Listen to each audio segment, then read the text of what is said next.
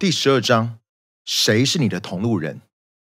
有人曾经说过，光从一个人和哪些人在一起，就可以得知这个人的品格如何。我们确实应该要去爱每一个人，也不该忽视那些贫穷和有需要的人。不过，我们的未来其实取决于我们容让哪些人进到自己的核心影响圈。不管我去到哪里，大家都经常在谈论要找到自己的命定。人们似乎都在问这个价值百万的问题：我为什么生而为人？我活着究竟要做什么？我过去也花了好多年的时间在教导一个人，如果能够找到神在自己生命中的旨意，其重要性仅次于认识神。不过后来我却发现自己错了。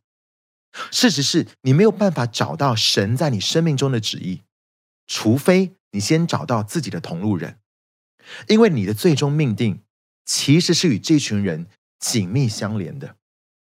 人们总是问我，我是不是从小就看见异象，知道自己有天要做我现在所在做的服饰？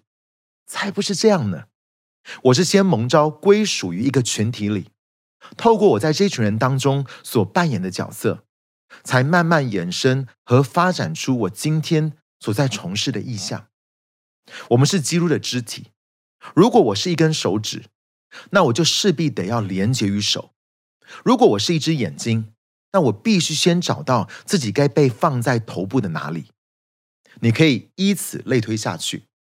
如果没有先找到神要把我放在基督肢体中的哪一个位置上，我就没有办法找到我个人的最终命定。如果你想要更多了解如何找到自己可以归属的群体，或是应该要去哪里寻找。你可以读我的另外一本著作《命定赢家》，我总共用了两章的篇幅来探讨这个主题。话虽如此，我们确实应该要好好祷告，并主动的去选择要与哪些人在一起，并允许让他们可以来影响我们。当摩西从山上下来时，他整个人面容发光，亮到像是一颗电灯泡一样。为了百姓的缘故。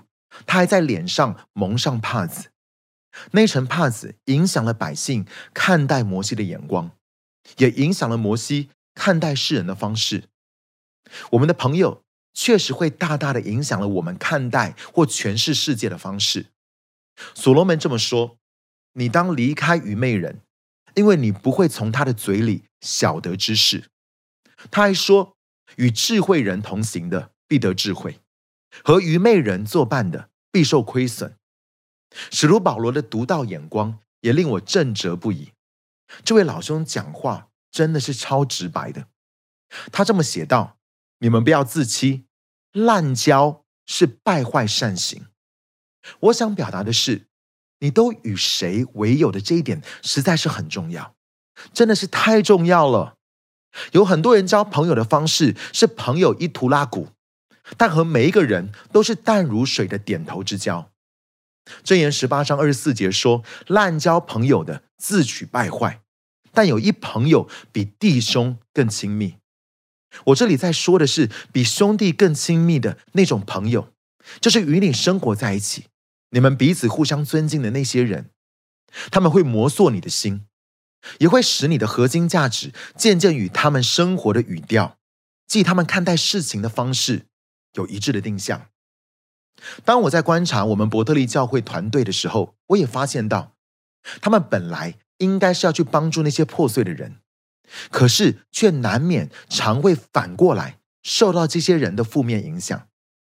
不久前，我才与几位在做外展事工的牧师一起吃午餐，而我们席间的对话正好验证了我的这个观点。这几位牧者的事工主要是在服侍流浪汉。还有极度贫穷的人，他们其中的一位开始向我描述，我们城市里的那些中产阶级都不想要这些流浪汉或是穷人在他们的社区或是店家前逗留。他说这一点实在是太令人感到难过了。他们真是太没有同理心了，都不懂得这些生命破碎的人他们的苦。这位牧者忍不住骂道：“